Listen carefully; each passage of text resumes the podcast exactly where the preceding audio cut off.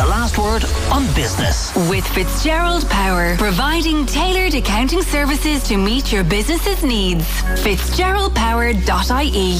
So let's go to the business news with Ian Guider, our columnist with the Business Post. And we're in the midst of the Christmas spending spree. How much are retailers expecting to coin in this year in Ireland? Well, they're expecting to do about 1.1 billion euro extra in Christmas spending this year, up 5% on last year. And retailers are pointing out it's been a pretty decent couple of weeks. Yes, people are a little bit nervous because of the cost of living squeeze, so they are spending more money on larger presents rather than a large number of presents. And they're also saying that it's been a pretty decent year so far for the retail sector. So they're hoping over the next couple of weeks that the early trends of the Christmas trading period continues. Now, we did have a couple of days ago some credit card and debit card spending showing that in the parts of Dublin that were affected by the riots over that weekend at the back end of November, spending was down a little bit. But the trend is that footfall over the last two weekends has been pretty decent. And what the retailers are telling their lobby group, Retail Ireland, is that because Christmas falls on a Monday, you have a whole shopping week to do it and that extra weekend as well. So they're hoping that when people finish work, work on that Friday, or if they finish work on that Friday, the 22nd, they'll then have an extra couple of days to go and hit the shop. So it looks to be a decent enough Christmas for retailers. They've had a rough couple of years, but it does seem that despite everything that is happening, people out there yes, there is a problem with people perhaps not having as much income as they have because prices have gone up, but they are, when it comes to it, still spending their money. No, tell us about the good job news for Limerick, please. Yeah, this is really interesting, both for Limerick, but also this is 400 jobs by the American telecoms company Verizon. A couple of hundred jobs always welcome, Matt. But I think given the pressure the technology and telecom sector have been under over the last few years, this has to be particularly welcomed. So they've come out today and said over the next two years, we'll create 400 jobs in a global centre of ex- excellence. It's going to be based in Bishop's Quay in Limerick, which is a new development or redevelopment of a new fancy office park park down there, and they're recruiting across the board. They want graduates. If you're an engineer, if you're somebody with cybersecurity experience, or even a background in finance, they're looking for people to come and join them. And I think what's interesting around this as well, Matt, is that Verizon have been in Ireland since 2006. So this is a pretty major expansion. They've got, what, just over 500 people right now. So when all of this recruitment is done over the next couple of years, up to the guts of a thousand people.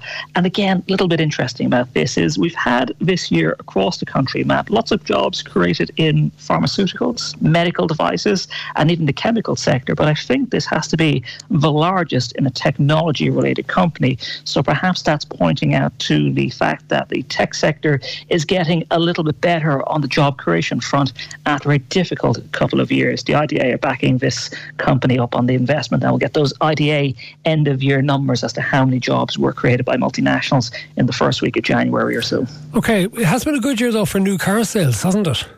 It has, and it's all pretty much down to electric vehicles. We had figures out today from the Central Statistics Office for new vehicles licensed. That's a proxy for new car sales for November.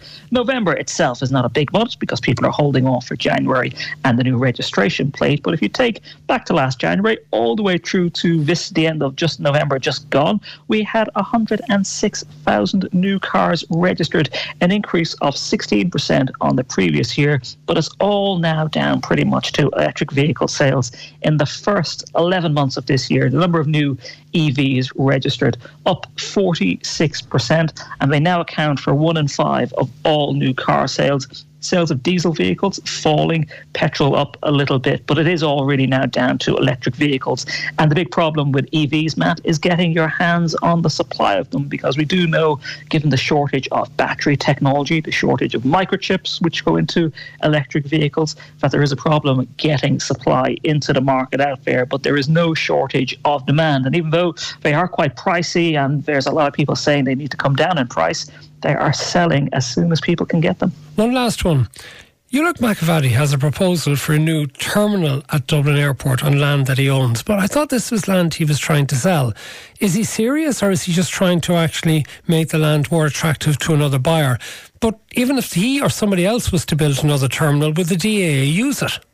Yeah, there are all sorts of fascinating things going on at Dublin Airport at the moment. And in yesterday's Sunday Independent, really good story by Fergal O'Connor, who's been following this story for quite a while now, reporting that planning consultants for Ulick and Des McEvaddy and some other investors who own over 200 acres of land to the west of the existing terminals met with planners in Fingal County Council and put a high level proposal to them about potentially developing this land and putting in a third terminal to the west of the existing facilities, pointing out that Dublin Airport is going to reach its existing capacity cap very soon. It's already breaching it from a planning perspective, but saying that if you want to get up to 40 million passengers per year, you need a new terminal, and the land that we own would be the ideal place for it. It's near the M2, so you avoid the M1 congestion, and you just link it to the existing facilities by an underground rail. So this proposal is really interesting. And yeah, what happened to the sale of this land? Because it was told back in the summer we won a couple of hundred million for it. There was a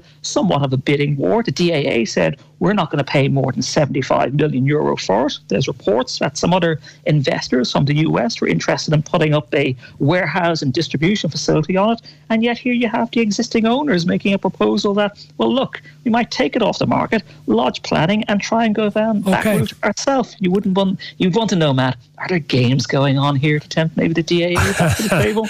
you say almost certainly. Thank you very much, Ian Guider from the Business Post. The last word with Matt Cooper. Weekdays from 4.30. Today